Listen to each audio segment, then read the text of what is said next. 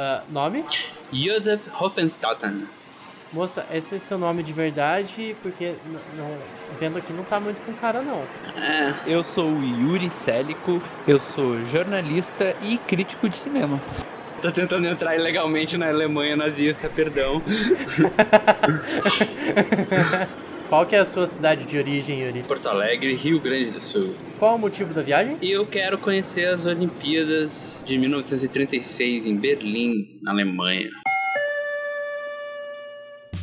Senhoras e senhores passageiros, sejam bem-vindos ao De Férias no Passado. Lembramos que esse é um podcast de turismo que usa da história para imaginar como seria passar uma semana em épocas anteriores à nossa. Meu nome é Renato Navas, hoje serei o seu guia temporal e desejo a todos uma ótima viagem.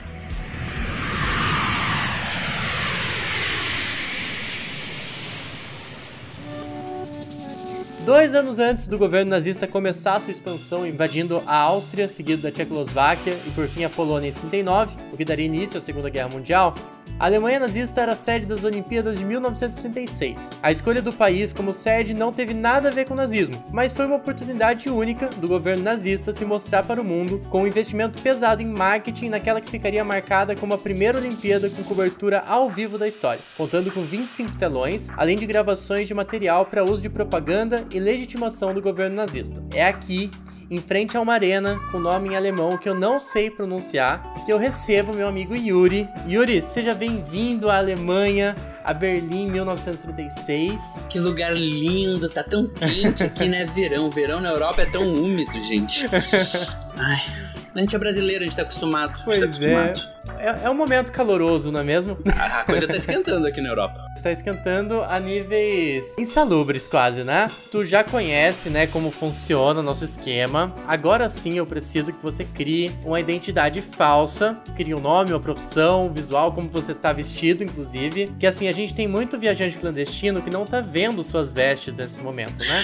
Ok. Eu escolhi o um nome aqui para passar despercebido aqui na Alemanha nazista de Josef Hoffenstatten, porque é um nome que se conecta aí com as minhas raízes coloniais lá no Rio Grande do Sul. E eu acho que os alemães não vão perceber, vão me deixar passar aí de boas com esse nome. E eu tô vestido aqui com um terninho risca de giz, que é moda aí nos anos 30. Ele é levinho, feito de linho, algodão, algo assim. Não sei porque eu não faço ideia de como é funciona a fibra pra roupa. Mas eu sei que ele é levinho, ele foi feito para usar no, no calor do Rio de Janeiro. Então creio que ele vai se sair muito bem aqui no calor da Alemanha, no verão europeu. Só só pra, pra, né, pra gente contextualizar melhor, o Joseph, qual que é a profissão dele? Pode me dar mais detalhes nesse sentido? O Joseph, ele também é jornalista, assim como eu. Ele tá aí fazendo uma cobertura internacional das Olimpíadas para um jornal do interior do, do, Rio Grande do Sul. E justamente por causa dessa conexão com as colônias alemães lá do, do interior do Rio Grande do Sul, me mandaram para cá para conferir essa, essa que é a primeira Olimpíada aqui realizada na Alemanha, né? Bom, do meu lado, eu também eu procurei uma coisa bem discreta, tá? Eu tô com uma calça calça verde com suspensório, uma camisa branca com botões. Sim, eu peguei uma roupa que eu fui para o Oktoberfest e já tô reaproveitando, porque eu imagino que vai agradar, né? Estamos na Alemanha, é isso, entendeu? Um chapéuzinho daqueles bem brumenal, assim, com uma peninha. E é, é esse, esse é meu look, para passar bem desapercebido mesmo, que você sabe. Eu tava pensando, a última vez que eu tive por esses lados foi quando a gente veio pros anos 20 em Paris e eu vim de mulher né? Porque na época eu tava numa vibe drag, assim, eu resolvi vir de mulher. Mas aqui pra Alemanha, nesse momento, eu achei melhor não. Né? É, não, não, não tá pegando muito bem esse lance de homossexualidade aqui, transexualidade, qualquer coisa dentro é, da sigla LGBT, é. que não tá pegando muito bem nessa época na Alemanha. Não é que eles sejam preconceituosos, eles até têm amigos que são, né? Tá aí o Hitler pra provar. Exato. Mas eles não estão assim falando abertamente sobre o assunto, assim, eles estão numa política de contenção por enquanto. Yuri, a gente tá na entrada, né, de uma das arenas onde vão acontecer os jogos. O que, que você tá vendo? Grandioso, né? É, eles prepararam a cidade para impressionar os visitantes, os estrangeiros. Então, além da própria estrutura em si da arena, que é impressionante, foi construída não só para receber milhares e milhares de pessoas, ela foi estruturada também para receber um pesado equipamento de filmagem, de gravação e de registro, e equipes e atletas. Então, é realmente algo de dimensões assim assustadoras, ainda mais pra época, ainda é hoje, mas na época ainda mais. E a decoração, ela é basicamente vermelha. Para onde a gente olha, nós vemos bandeiras nazistas, uniformes nazistas, nós vemos bandeiras alemães intercaladas com bandeiras nazistas, como a das Olimpíadas, que é para nos lembrar o tempo todo de que é uma coisa só, de que eles estão Sim. juntos e que nós devemos estar tão impressionados quanto com medo daquilo. Tem muita gente, inclusive, pra tudo que é lado, tá um caldeirão de gente isso aqui. Esse comentário final foi muito comentarista esportivo, né? Estamos aqui no meio da galera. Yeah!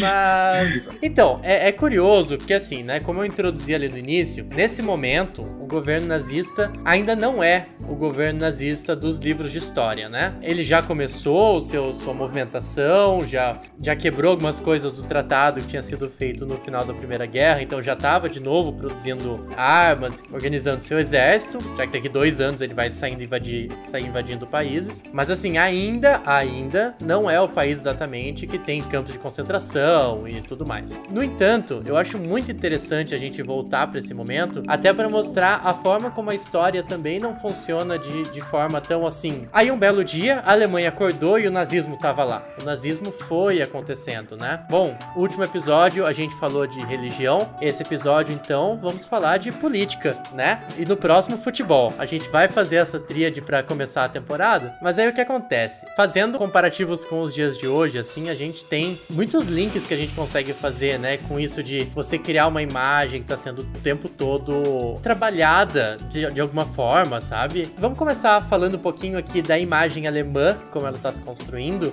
para depois a gente falar um pouquinho de Brasil. O que, que é o governo nazista com os olhos aqui de 36? Então, aqui, estamos aqui em 1936 e nós estamos num momento muito interessante, assim, da, da política alemã e que é praticamente idêntico ao que a gente está no Brasil hoje, porque nesse momento, em 36, a Alemanha acabou de sair. Acabou de sair, não, ela, nos últimos 20 anos ela teve um governo que foi extremamente progressista, com incentivos a políticas públicas e até a uma, como é que eu vou dizer, uh, uma maior aceitação social de questões de diversidade. Nós vamos ter um núcleo queer dentro da Alemanha que vai ser muito, vai ser muito forte, muito presente, vai produzir muita arte, muito conteúdo né, nesse período. E aos poucos, esse progressismo todo começa a ser demonizado até que esse governo mais progressista é retirado do poder e o papel da cultura e do cinema, como eu estava falando, nós tínhamos uma, um núcleo produtor de conteúdo muito forte na, na Alemanha ali, principalmente vindo de pessoas queer e obviamente vai ter uma resposta a isso por parte do núcleo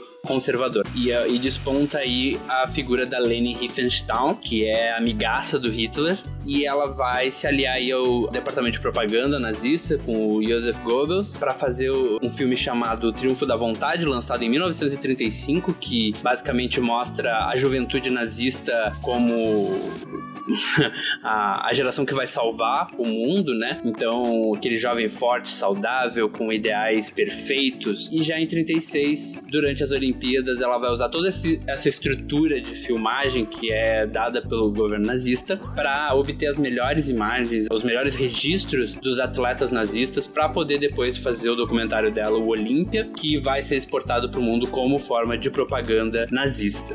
Pois é, hoje em dia, né, a gente sabe que a gente caminha aí por um governo que tenta todo passo ser uma coisa um pouco mais. Enfim, um governo que gosta dessa coisa de, um, de uma opressão, de, né?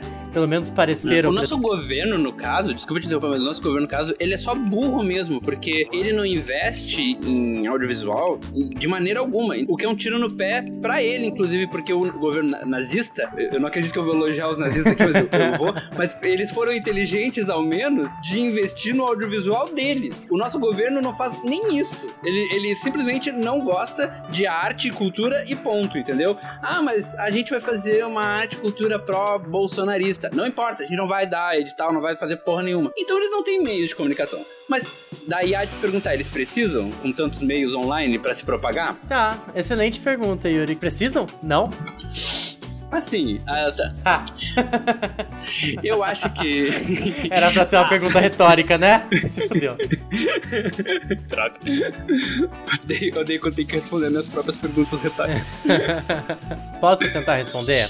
Pode, Talvez, uma vez você se apoia na internet, que é uma coisa imediatista, você cria coisas imediatistas e talvez mais artificiais do que o nazismo. Se hoje, 100 anos depois, muito investimento, inclusive cinematográfico, por parte dos Estados Unidos para demonizar o nazismo, ainda tem gente que acha esse, esse regime bom, é porque foi feito um trabalho de propaganda muito intenso nos anos né, 30 para que ele ainda tivesse vivo ainda hoje, né? Continuasse sendo esse fantasma horroroso que ele ainda é. O que eu penso, o que eu espero, e sinceramente, quando eu vejo a, a base bolsonarista com seus 40 anos, barriga de chope, eu fico pensando que ele acaba sendo, como mensagem, o bolsonarismo ele tem bem menos força do que, tipo assim, ok, Bolsonaro conseguiu fazer tudo o que ele queria. Ele não se mantém no imaginário popular, dentro da cultura popular, por muito tempo, como a ditadura conseguiu fazer, por exemplo. Sabe? De você ter ícones que marcam, que marcam a geração por coisas que fez. Vez ou outra ele até tenta com alguma coisinha, né? Com tipo,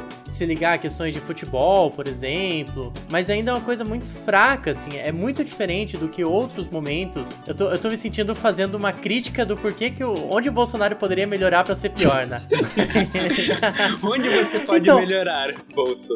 É, é, pois é, pra ser, tipo, realmente terrível. Mas, mas eu acho que é isso. E, e, é legal porque a gente tem hoje uma ligação com, com a palavra cultura como se sempre fosse uma coisa boa, né? O que não necessariamente. Cultura pode ter seus lados ruins e, e, enfim. A gente vive uma cultura racista, homofóbica, machista e não deixa de ser uma cultura, mas a palavra cultura não vem ligada com uma coisa positiva obrigatoriamente. E eu acho que o bolsonarismo, em especial, ele não tem essa cultura. Nem que fosse uma cultura negativa, eu acho que isso ainda falta. Ele é é imediatista. É, você não lembra quais foram as melhores hashtags que o Carluxo criou. Elas acontecem ali no dia, elas têm uma repercussão ali de uma semana e passou. É meio que isso, assim, é a imagética do bolsonarismo. E não quero aqui ficar comparando o bolsonarismo com o nazismo, porque, enfim, apesar da gente ter links, por exemplo, estamos aqui na Alemanha neste momento, cheio de bandeira nazista, o nazismo ainda não está acontecendo, ele está a caminho de acontecer, assim como uma coisa pior para o Brasil não está acontecendo acontecendo. Talvez esteja a caminho de acontecer, talvez não,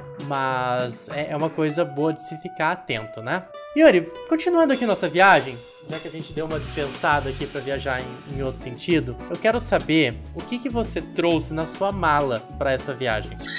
Bom, Renato, além do. É uma pergunta um pouco discreta, eu sei, blumenau, assim como você, para passar despercebido aí no meio dos, assim, dos alemães, eu trouxe aqui uma câmera Berlim, fotográfica, que é uma coisa que poucas pessoas têm acesso aí, mas o jornal lá do interior do Rio Grande do Sul, aspas, me deu uma para trazer para eu poder fazer registros que vão ser valiosíssimos. Eu tenho a impressão, sei lá, de que eles vão ser valiosíssimos daqui a alguns anos. Eu consegui aí uma cópia de um livro aí que me disseram que ia ser uma ajuda para entender aí o que, que as pessoas sobre o que, que as pessoas estão falando, um tal de My Aí. Dizem que é bacana para entender sobre o que, que os alemães estão falando. Hitler publicou ele aí alguns anos atrás, antes de. quando ele tava na cadeia. E, né, sempre bom estar inteirado do, dos tópicos aí locais. E trouxe assim uma flanelinha nazista ali pra caso me peguem aí em algum lugar. E eu dizia, não, mas eu sou amigo, não sou.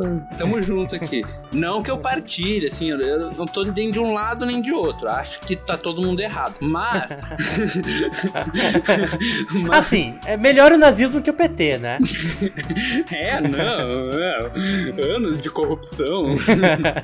Bom, gente estava falando anteriormente de imagem, cultura e cinema. No cinema hegemônico de hoje, que imagem exatamente que o cinema está criando hoje, na sua opinião? O cinema no Brasil? Especialmente no Brasil. Vamos focar, focar no, Brasil. no Brasil. Hoje, o Brasil, ele tá criando, ele tá muito focado em fazer um cinema voltado para as pessoas, voltado para explorar o cidadão brasileiro na sua grande diversidade como seres humanos complexos, inteligentes e dignos de respeito, independente da sua classe ou lugar de vivência. Nós já tivemos um cinema brasileiro, que talvez você lembre no começo dos anos 2000, final dos anos 90, começo dos anos 2000, muito marcado assim pela imagem, né, da, da favela, da pobreza extrema, sempre explorando muito assim a, a miséria, que era uma coisa que acontecia muito também lá nos anos 60, pré-ditadura, tá aí, ó, coincidências, né? Era um cinema que abordava muito a miséria no interior do Brasil, lá nos anos 60. Aqui a gente, nos anos 90 e no começo dos anos 2000, nós vamos ter também essa exploração da miséria, mas, tá, mas migrando um pouco mais pra cidade grande, assim, pras periferias, pras favelas, explorando a violência, a violência policial, a, a corrupção dentro da, dentro da polícia. Nós vamos ter esses, essas temáticas aí rondando e, e que vão estar no imaginário do brasileiro vão estar no imaginário que a gente exporta pro exterior. Conforme o nosso clima político tem se tornado nos últimos 10 anos cada vez mais conservador, a arte, por consequência, tem respondido a isso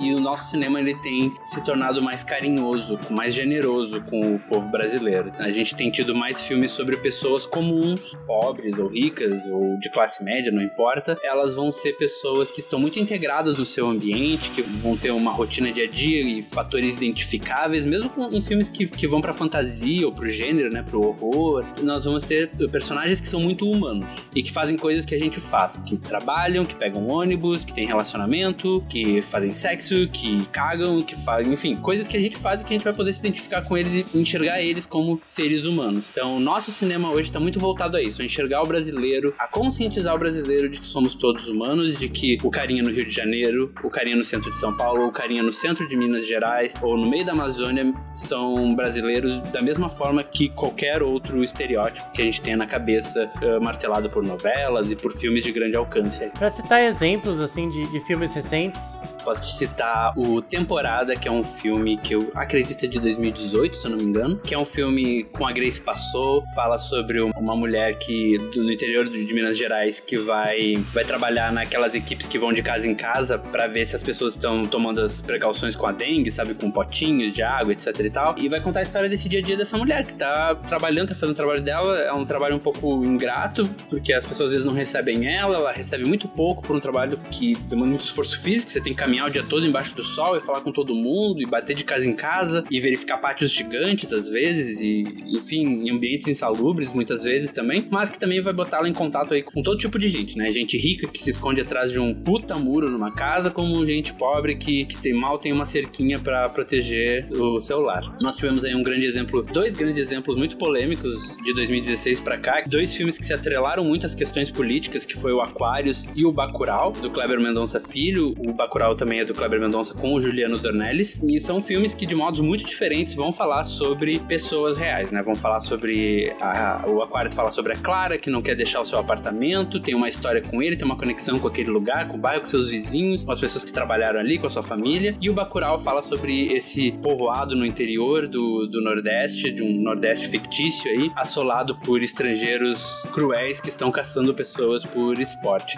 Inclusive, o Bacurau é interessante pegar nesse momento que a gente tá agora e comparar ele com um grande ícone do cinema brasileiro, que é o Zé do Caixão, que ele é basicamente um anti-Bacurau, assim, porque ele enxerga o povo brasileiro de uma forma totalmente oposta. Lá no Zé do Caixão, a gente sempre tinha o povo como ignorante, um povo religioso, supersticioso, que por mais que o Zé do Caixão fosse uma pessoa, eh, fosse um vilão, um cara cruel, que representava todo o autoritarismo da época, o povo também parecia que sempre tava, ah, mas o povo também não se ajuda, né? Cheio de superstição, cheio, né, de, de ignorâncias e tal, não se informa e tal. Então ele colocava muito o povo ali. E o Bacurau parece que é quase uma resposta a isso, sabe? Tipo, você tem ali a figura do autoritarismo, das pessoas invadindo o Brasil e tentando tomar conta, mas você tem o povo desperto, o povo consciente, o povo muito, muito são, assim, contrariando até vários estereótipos do interiorano ignorante. Então acho que são bons exemplos, assim, pra gente ver uh, essas diferenças, assim, de um cinema que era feito antes e que é feito agora. Desse novo cinema brasileiro, assim,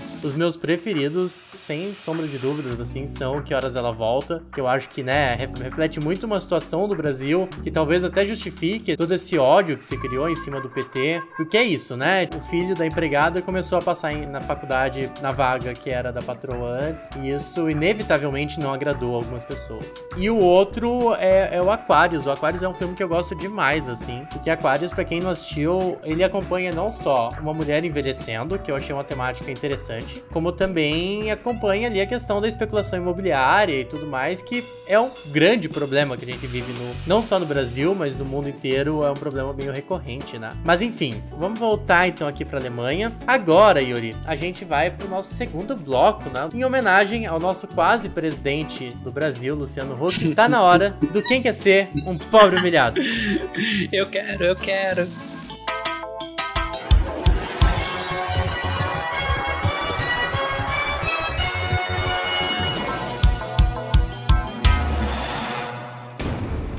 Então, eu mudei algumas regrinhas aqui, porque assim, no último episódio eu tentei colocar a pontuação, mas não rolou. Então, assim, porque eu preciso contar e eu sou muito ruim nessa parte de contas. Então, assim, a, a vitória vai ter ser simbólica, tá? Até porque na primeira temporada as pessoas erravam isso não contava em nada, tá? E até para ninguém ficar triste. A temática aqui eu quis ser um pouco mais abrangente e falar sobre ícones de forma geral, pessoas e situações e coisas que se tornaram icônicas, tal qual nesse momento na Alemanha o governo está tentando se tornar, certo? Vamos então para a nossa pergunta de número 1. Um.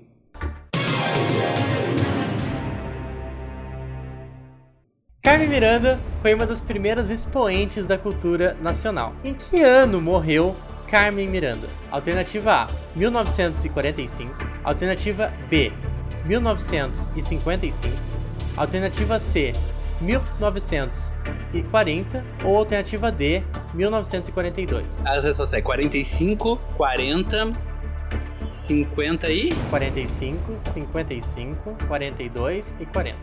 Tá, não foi nos anos. Eu vou chutar 55, porque o, a Carmiranda foi um grande ícone aí durante os anos 30 e 40. E eu tenho, assim, memórias dela ter convivido aí com Orson Welles no Brasil. O Orson Welles foi um diretor de Hollywood que meio que fugiu pro Brasil uma época. E isso foi ali pelos anos 40. Então eu creio que ela não, não tenha morrido nessa época, a não ser que o Orson Welles fosse espírita. Mas vamos ver.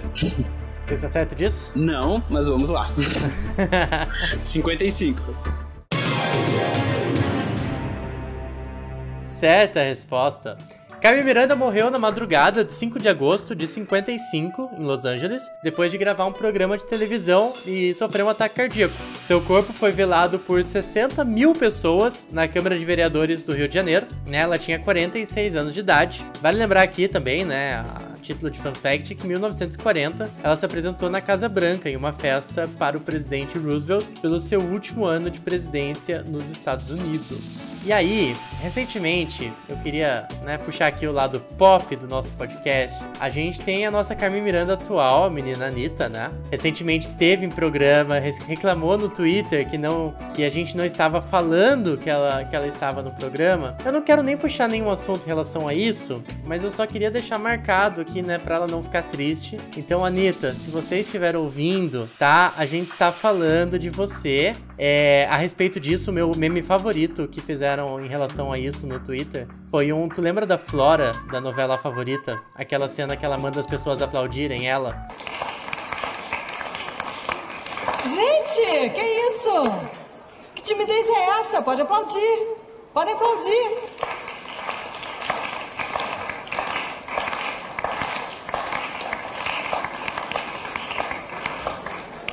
Mais aplausos. Mais! Mais aplausos! Eu mandei vocês aplaudirem. Falta pouco pra Anitta fazer a própria versão dela do Dizem que voltei americanizada, né? Que nem a música que a Carmen Miranda fez para explicar pro povo brasileiro que ela continuava sendo brasileira. E disseram que eu voltei americanizada, com burro do dinheiro que estou muito rica, que não suporto mais o breque de um pandeiro e fico arrepiado ouvindo uma cuica. Disseram que com as mãos estou preocupada e corre por aí que eu certo zum zum, que já não tenho molho, ritmo nem nada e dos balangandãs já nem existe mais nenhum mocho pra cima de mim. Pra que tanto Eu acho muito difícil a Anitta fazer isso. Eu acho mais fácil ela fazer uma música dizendo que ela nunca foi brasileira. Na verdade, ela já nasceu. Até porque ela não lembraria das palavras para fazer a música. É, é, eu acho que não, não, não. É, pois é, né? Tem mais essa, ela tá tendo assim, esses lapsos de memória a lá Dr. Ray. Dizem que nasci brasileira, mas não tenho provas. Exatamente. Vamos, brincadeira, viu, gente? É, se tiver algum fã da Anitta ouvindo aí, é brincadeira, porque na primeira temporada eu briguei com, eu brinquei com a. Eu brinquei com a Madonna. eu brinquei com a Madonna. E aí teve pessoas que se ofenderam. Então, ó, assim, brincadeira, tá bom? Nós amamos a Anitta, assim como a Carmen Miranda. Exato. Falando em primeira temporada, vamos para nossa pergunta de número 2.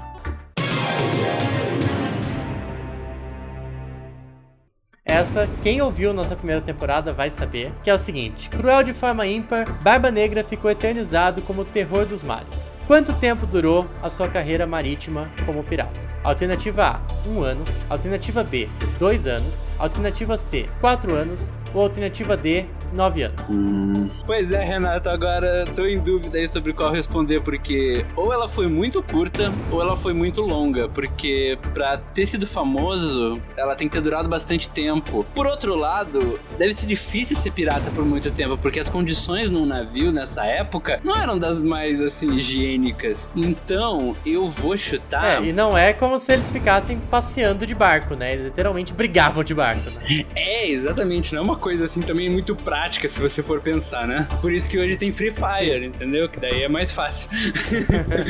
eu vou. Exato. Eu vou chutar que foi. É, um, repete a mesma opção: é um ano, dois anos, cinco anos ou nove anos, né? Isso, quatro anos ou nove anos. Ah, tá. Eu vou chutar que foi. dois anos. Você está certo disso? Não, nem Dá um uma pouco. chance pra mudar. Nenhum.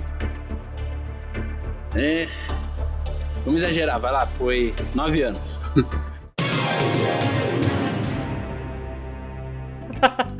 Ai, ai. Bom, aproveitei essa pergunta de pirata pra roubar. Foi dois anos. Filho de uma. Acertado. É. Filho de uma sereia desgraçado. eu, eu. Eu tenho certeza que eu faria muito isso se eu fosse o Luciano Huck. Mas é o seguinte: o Barba deixar, Negra ele quero, ficou. Tá pensando na última pergunta, valendo um milhão. Que eu quis responder dois anos. e o Renato fez um gaslighting comigo pra eu não responder. Ai, ai. Se, se, eu sou Luciano Huck e a hora que eu visse que tava muito perto do milhão, eu falei, bom, tá na hora, a gente não pode liberar essa grana ainda.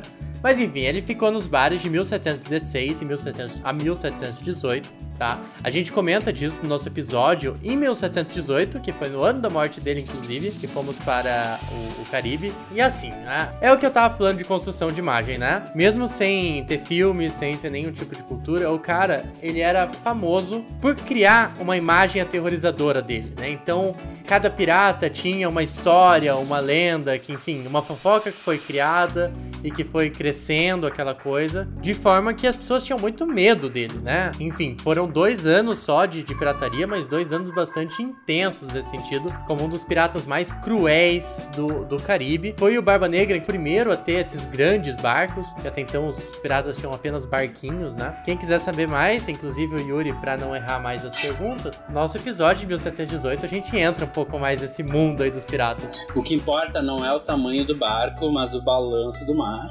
Todo mundo sabe disso. Exato. Enfim, pergunta de número 3.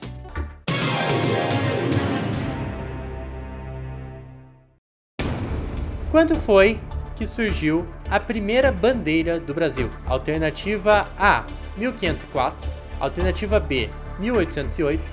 Alternativa C, 1822 ou alternativa D, 1888? Vou chutar mil, é 1922, tu disse. É uma das opções. Isso. Ou 1908. 1908 também é uma opção, né? É uma opção. Eu vou chutar que foi 1908. Eu lembro que tem alguma coisa que acontece de importante em relação à República por aí. E eu acho que talvez eles tenham pego a bandeira imperial, que era um pouco diferente, que é aquela que os bolsonaristas ainda usam até hoje, porque eles ainda pensam como pessoas de 1908. Então eu vou chutar 1908. Tô entre 22 e 8.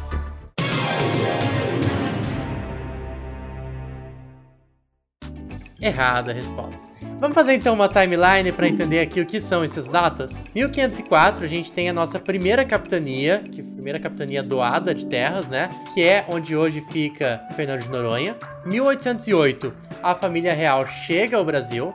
1822 a gente tem a independência do país. Em 1888 a gente tem a República. Com a independência do Brasil, a gente passa então a ter a nossa nova bandeira, porque a gente não podia mais ter, a gente precisava de uma bandeira do país, porque até então a gente nem tinha bandeira. A bandeira de 1822, sim, é aquela do Império que os bolsonaristas ainda usam. Ainda assim, é a nossa primeira bandeira. E em 19 de novembro de 89 surgiu a nossa bandeira como a gente conhece ela hoje, porque enfim, meio difícil você definir a bandeira de um país, né? Tem inclusive um projeto que eu gosto muito que era do Júlio Ribeiro, que era uma bandeira basicamente basicamente era a bandeira, era parecida com a bandeira de São Paulo, assim, porque ela traz a ideia de que o Brasil é um país feito por pretos, brancos e vermelhos em representação aos indígenas. Então tem toda uma coisa mais, né? Acabou virando a bandeira só de São Paulo. Houveram outros projetos também, alguns que faziam uma bandeira exatamente igual dos Estados Unidos, só que verde e amarela. A gente passou aí por alguns projetos até chegar à nossa bandeira de hoje. Você tá dizendo que a gente não tinha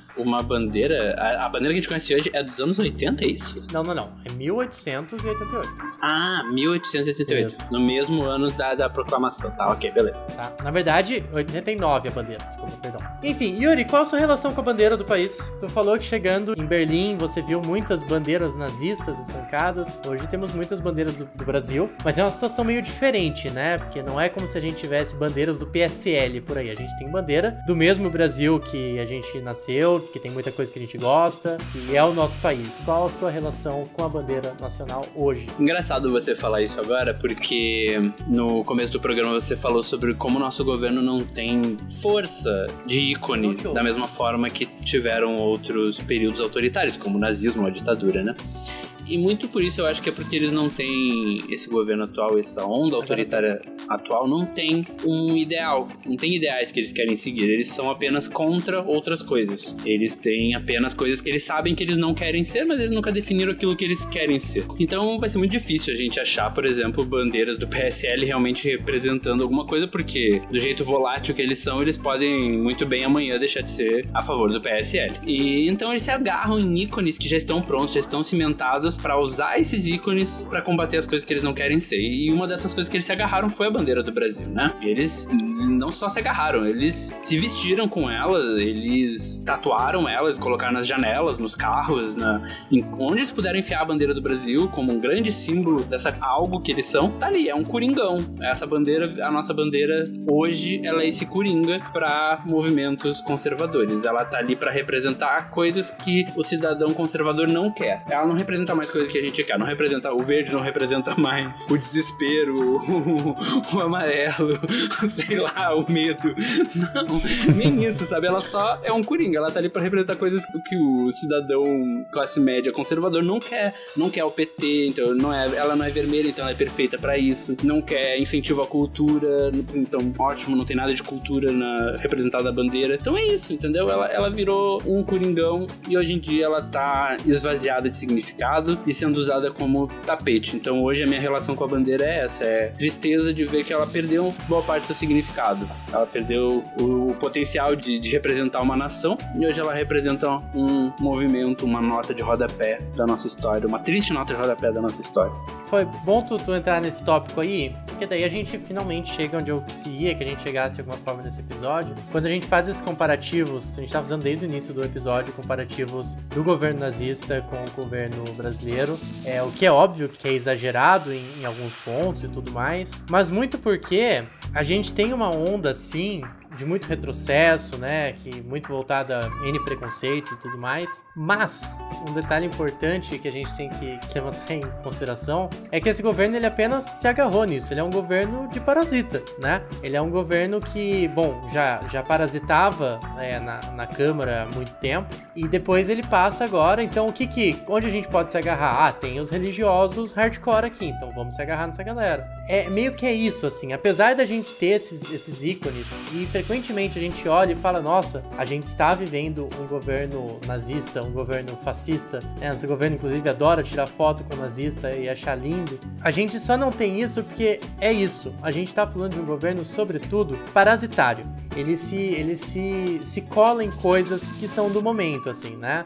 E claro, nesse momento, acho que uma coisa que, que funciona bem, já que a gente teve anos aí de um governo progressista, de linhas progressistas de pensamento, é você ser contra tudo isso, né? A gente tá falando de nada além de, de gente ganhando dinheiro e gente possibilitando que outras pessoas ganhem dinheiro. Nem um ideal macabro eles têm. Eles têm, claro que o destino acaba sendo macabro, né? Mas não é a intenção, né? É isso, mas é isso que tu colocou, é um parasita, né? O nosso país hoje é o corpo e temos um parasita nele, o corpo tá morrendo, e esse parasita só pensa em alimentar a si mesmo, sabe? Ele não tá pensando, tipo, ah, em transformar esse corpo em alguma coisa que ele quer, sabe? Um Frankenstein, uma coisa assim, para cumprir um objetivo no, no mundo. Não, ele, ele só tá usando realmente o corpo para se manter vivo. E é isso, entendeu? E nisso ele tá tirando nossos nutrientes, tá tirando nossa, a nossa força vital, sugando nosso sangue, e só para ficar vivo ali paradinho na dele, em algum lugar entre os nossos rins e o nosso fígado. E é isso isso, entendeu?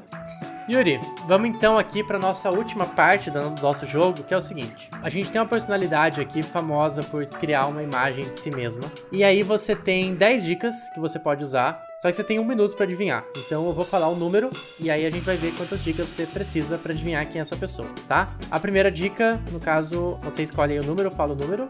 8. Gosto do número 8. A dica 8 é Casou-se com uma espanhola. Valendo. Uh, casou-se com uma espanhola. Tá, ok. É, casou-se com uma espanhola que sentido? Ele é... é... Não, não, sem mais perguntas. Só pode pedir número. Ai, caralho. Pede número tá, que eu dou outra dica. Uh, três. Nasceu em 5 de setembro de 1638. Ok. Sendo assim, um virginiano. ok, então é chato. Uh... Não, mentira. Tadinho, adoro virginianos. Beijo, virginianos. Uh... Tá, se nasceu nessa época e casou com uma espanhola e é, é famoso, tempo. então é membro de alguma realeza. Então, ok. 5, uh... vai lá, 5. 14. E é isso? um número? Você me jogou um número na minha cara assim? 14, é ok? Ok, 14. 14 é filhos, 14 parentes, 14 é o que? É o número real dele. Meu Deus, vai acabar o tempo.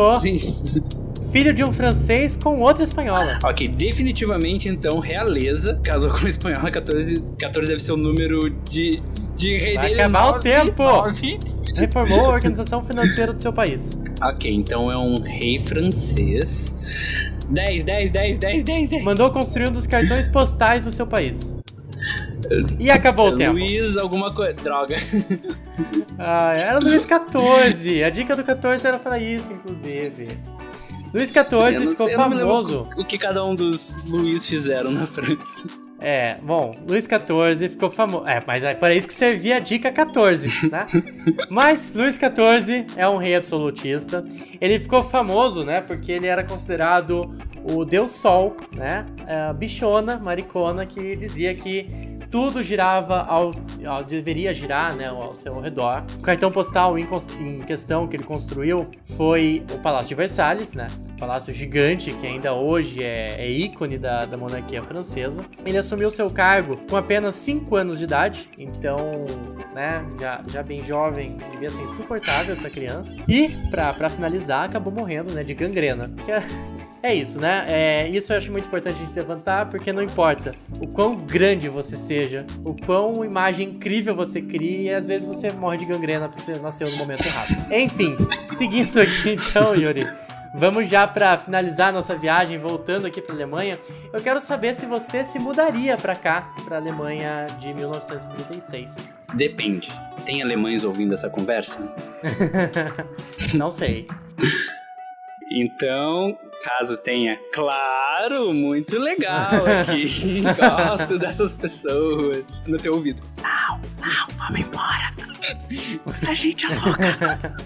Perfeito. Não, tudo bem, acho mega justo não querer voltar, não querer ficar, aliás. Mas já que você não vai ficar, a gente dá aqui a opção de você levar um souvenir, alguma coisa. O que você leva e para quem? Pode ser pra qualquer pessoa, famosa ou não.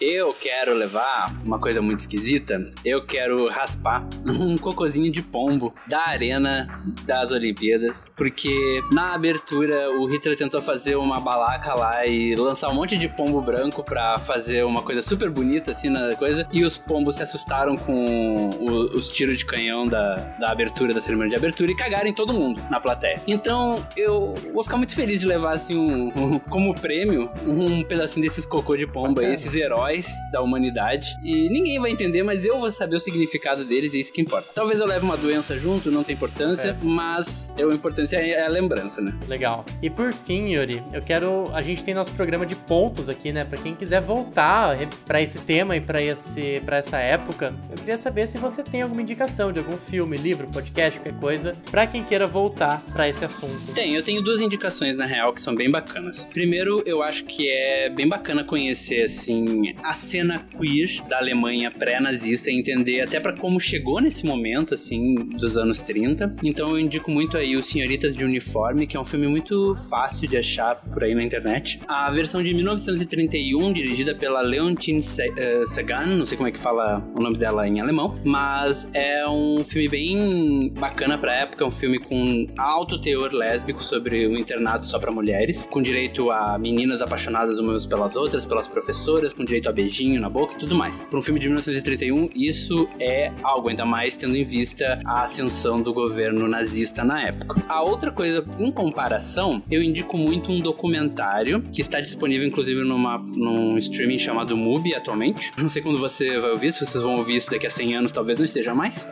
Mas é um documentário chamado The Female Closet, que é dirigido por uma cineasta também, né, mulher, que eu acho muito importante esse olhar feminino, a Barbara Hammer, e ela faz uma retrospectiva de artistas lésbicas que foram apagadas da história, eh, ao longo da história. E uma delas é uma artista alemã que viveu essa cena queer pré-governo nazista e tem um panorama ali muito interessante do sentimento que se tinha ali de resistência, da arte como resistência, enquanto esse conservadorismo todo avançava dentro do país. Acho que são dois filmes muito bons, além, é claro, dos filmes da Leni Riefenstahl, que por mais que fosse uma nazista filha da puta, é bom você assistir pra você entender qual era a pegada do governo nazista, e os dois, Olímpia e o Triunfo da Vontade. Assistam também esses dois, o Senhoritas de Uniforme de 1931 e o Female Closet. Eu não lembro de que ano é, acho que é final dos anos 80 esse filme dela, esse documentário, mas ele tá aí disponível na MUBI e também é fácil de achar na internet. Perfeito, então. Bom, antes então da gente terminar, eu queria lembrar aos nossos ouvintes que é importante vocês seguir a gente nas nossas redes sociais, seguir aqui no, no, no Spotify ou onde você estiver ouvindo e ativar o sininho se estiver ouvindo no Spotify, também ajuda bastante. Yuri, muito obrigado por viajar com a gente. Espero que você tenha aproveitado sua viagem aqui no meio dos nazistas. Sempre muito gostoso, né? Um povo, povo animado. Mas é isso. A de férias no passado agradece a sua preferência e na nossa próxima viagem